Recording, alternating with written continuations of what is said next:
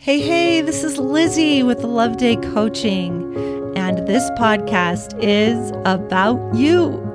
Yes, you. Every week, there's a brief message with a series of questions to help you hear yourself. We spend so much time listening to what other people say and watching what other people do. This space is a few minutes for you to step outside of what other people say and do. Figure out what you need to say or do to flourish and thrive. This is about you. Hello, hello, it's Lizzie here. Welcome to This Is About You.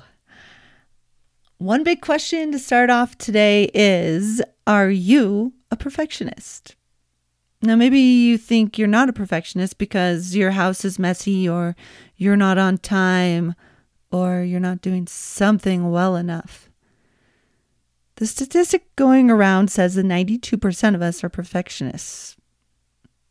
Okay, and perhaps you're thinking now that, well, what about that sloppy person next door, or the family member, or the coworker who doesn't seem to quite get it, if you know what I mean? Are they part of the ninety-two percent? Could it be that they are actually perfectionists too? Could it be possible that most of us are perfectionists, even the sloppy and late parts of us?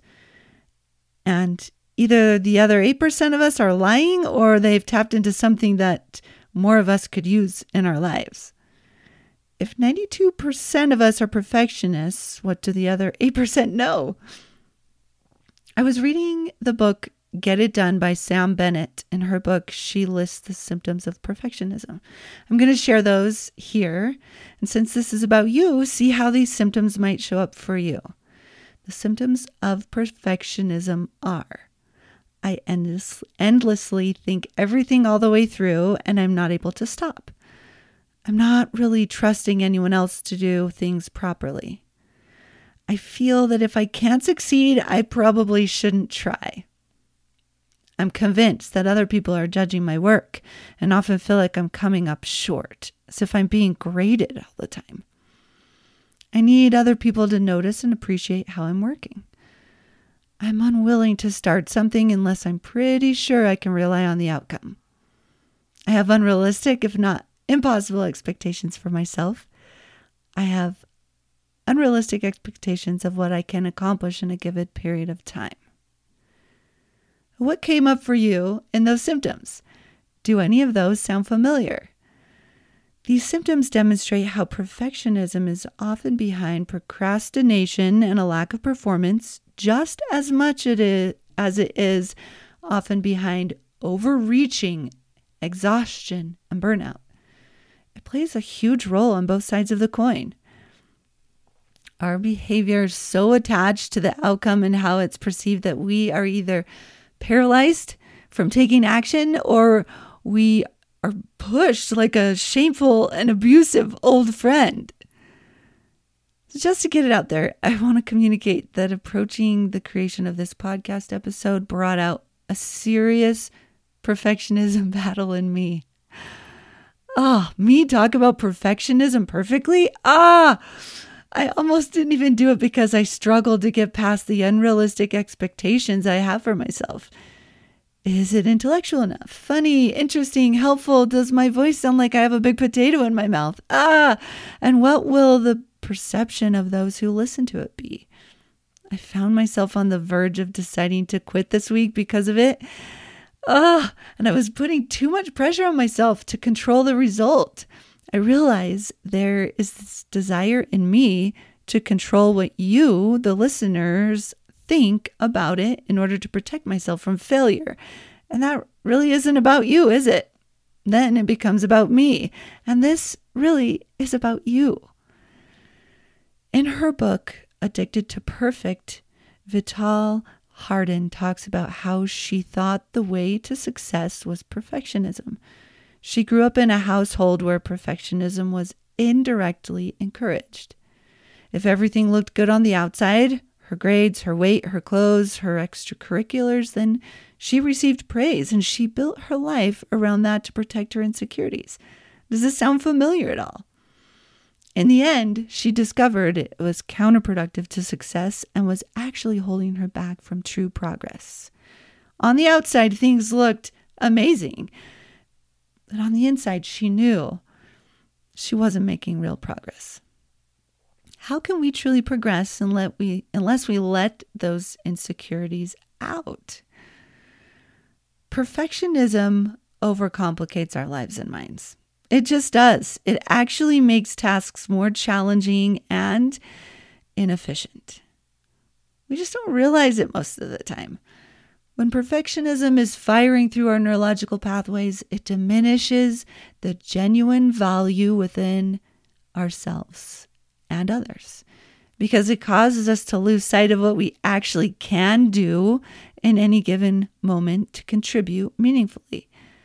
Unfortunately, perfectionism sucks up precious energy that could be used to seize the moment instead. The World Health Organization has noted that there is a record number of people around the world who are suffering from serious depression or anxiety disorders. And most notably, this is among younger people. A study published in the Psychological Bulletin measured college students' responses to a multi-dimension perfectionism scale. And this was done from nineteen eighty-nine to two thousand sixteen. And this scale measures three types of perfectionism. Number one, socially prescribed perfectionism, and that's excessively high social expectations. And number two was self-oriented perfectionism, which is excessively high expectations of self. Number three was others-oriented perfectionism, which is excessive high expectations of others. In this research, they measured college students based on this scale. And they found that there is a significant increase in all areas over time. But most notably, in recent years, there's an increase in socially prescribed and others-oriented perfectionism. And that is just up to two thousand sixteen. So I'm curious what it'd be up until now. What that boils down to is this. Recent generations perceive that others are more demand- demanding of them, and they in return are more demanding of others. When we're living in perfectionism, we can't help but put those same expectations on the people around us. And then that shameful and exhausting cycle continues. We add a worldwide network of images and social media representations into the mix, and, well, the pressure can feel insurmountable. Could our efforts to move away from perfectionism even be perfectionistic? That's a question to ask. Get curious about that. Our efforts to try to get away from perfectionism, to be more accepting of others, is there actually a, a perfectionistic element to that? How to stop this cycle? Well, the perfectionistic person inside of me says, oh, this is way too big of a bone to chew on. What might help us keep chewing on that bone? Well, perhaps start noticing some things within yourself first. Where does perfectionism show up within you? Get honest. That's what has to happen if we're going to make this about you. You've got to get honest about how this shows up in you, not in someone else. It starts with you. This is the first place to start. It might feel a bit scary. You might feel insecure recognizing this. The perfectionist in you might convince you that you are not actually a perfectionist. Some things to start noticing. Are you avoiding things? What are those things? Are you having ruminating thoughts and conversations? Are you working to the point of diminishing reper- returns? That's when you keep putting in more effort, but you get more tired and receive fewer results. Does your criti- self-critical voice have the volume turned up? Are you bitter? and resentful of your tasks or the way you show up to do them? Do you have the image of someone you know in the back of your mind judging your behavior, either giving you a metaphorical gold star or withholding one? Are you trying to control circumstances in rigid ways and unable to adapt to changes or the opinions of other people? Look inside, see where these show up, and then practice stepping back to look at the bigger picture.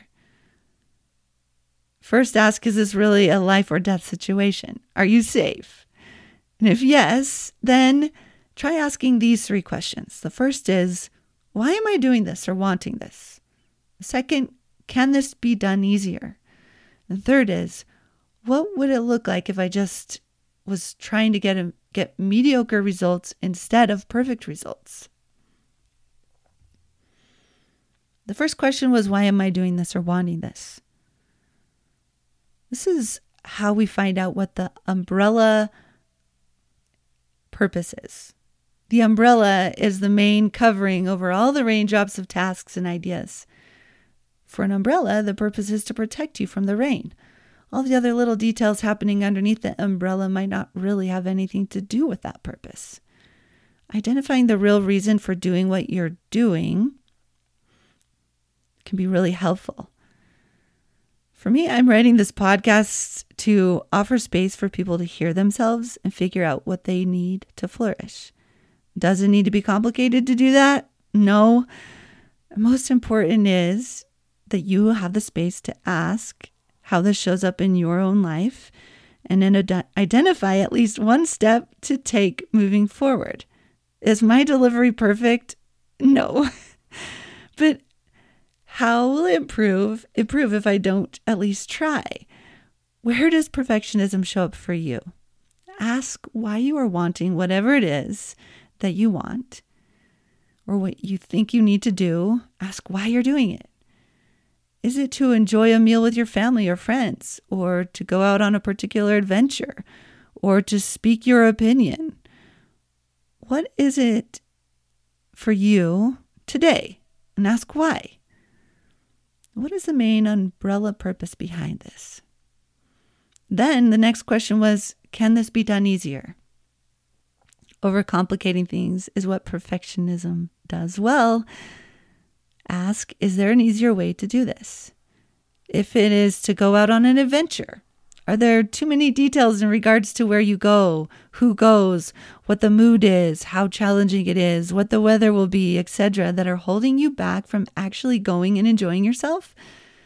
Why is having a simple adventure important to you? Find that why and figure out how can that be created in a simple and imperfect way today. The third question was, what would it look like if I was just trying to get mediocre results instead of perfect results? That's kind of counterintuitive to what how we're trained to think, right? We have to be willing to take a mediocre step first. Progress never happens without being willing to take some mediocre steps. Think of it like the warm-up before a big hefty workout. It will get you moving. I teach fitness classes, and the warm-up is a gentler way to approach the meatier workout. People show up knowing that that's there. It feels less intimidating and demanding when people know you don't have to show up and drop burpees right when you walk in the door. So back to those three questions. Why am I doing this or wanting this? What can be? How can this be done easier? And what would it look like if I was just trying to get mediocre results instead of perfect results? Some things to remember today. Getting it done is more important than getting it perfect. Trying is better than not trying. Celebrating effort, no matter what it looks like, is fuel to a big, meaningful fire. Asking for help and delegating creates space for you to do what really matters and gives others the opportunity to grow as well. Being willing to get a respected opinion early on allows you to edit quickly instead of spending all your energy on endlessly editing all by yourself. Asking questions will get you farther faster than trying to show you know all the answers will. Talking through ideas with a trusted friend or colleague can help you untangle the true purpose behind your tasks. Remember, everyone, well, maybe ninety-two percent, is a perfectionist at heart, and we all feel insecure in some way. I'm not sure who the eight percent are really, and that could be, be a topic for another time. Okay, my friends, let's work to realize that perfectionistic tendencies are actually counterproductive. Even though our minds work tirelessly to convince us that it is a high-achieving productivity level to be perfect. Start by vocalizing your perfectionist tendencies to someone close to you. Get them out in the open so you can begin taking mediocre steps to releasing them. Who could that person be? We are just wasting a lot of precious energy by convincing ourselves that our overthinking is going to help the end result, that if we do everything ourselves, we can control the outcome, that if we don't actually try anything that risks failure, we will actually accomplish great things. We are all using too much energy and effort worrying about how we are perceived when that could be used for something truly impactful. We try to force ourselves and others to live standards and expectations that are not in harmony with what we really are capable of doing in the moment. That's just a bunch of wasted energy. Yes, we all have great potential to grow and learn, but potential means it hasn't happened yet. We need to honor and revere the process. How to do that? Here are some what-if questions to ask yourself. First one, what if I allowed myself and others the space to not have reached our potential today? What would happen? Number two, what if I allowed myself the space to just focus on what I can do today instead of what I can't do? Number three, what if I allowed myself to celebrate mediocre work? Number four, what if I allowed myself and others the space to enjoy the process more? How would that look and feel? Number five, what if I allowed myself and others to do the, all the things above? Would my, deal, my day feel simpler or more complicated? Would there be progress? Answer those what-ifs for yourself in regards to today. Just because we simplify and focus on what we can do does not mean dropping the towel on the floor and giving up all effort. It doesn't mean forgetting our potential to grow and evolve. It does mean simplifying our focus so that what we do has more meaningful impact. What is one perspective shift you will make moving forward? After listening to this, what is your heart telling you you can actually do today? Identify what that is and, and go do it. I'll be here cheering for you and celebrating with you. As always, you can check out the show notes to sign up to receive the questions sent to your email. My email address is there too. You can drop me a note. I'd love to hear if this podcast was helpful for you so that I can make progress moving forward. Of course, writing an episode review is always, always appreciated.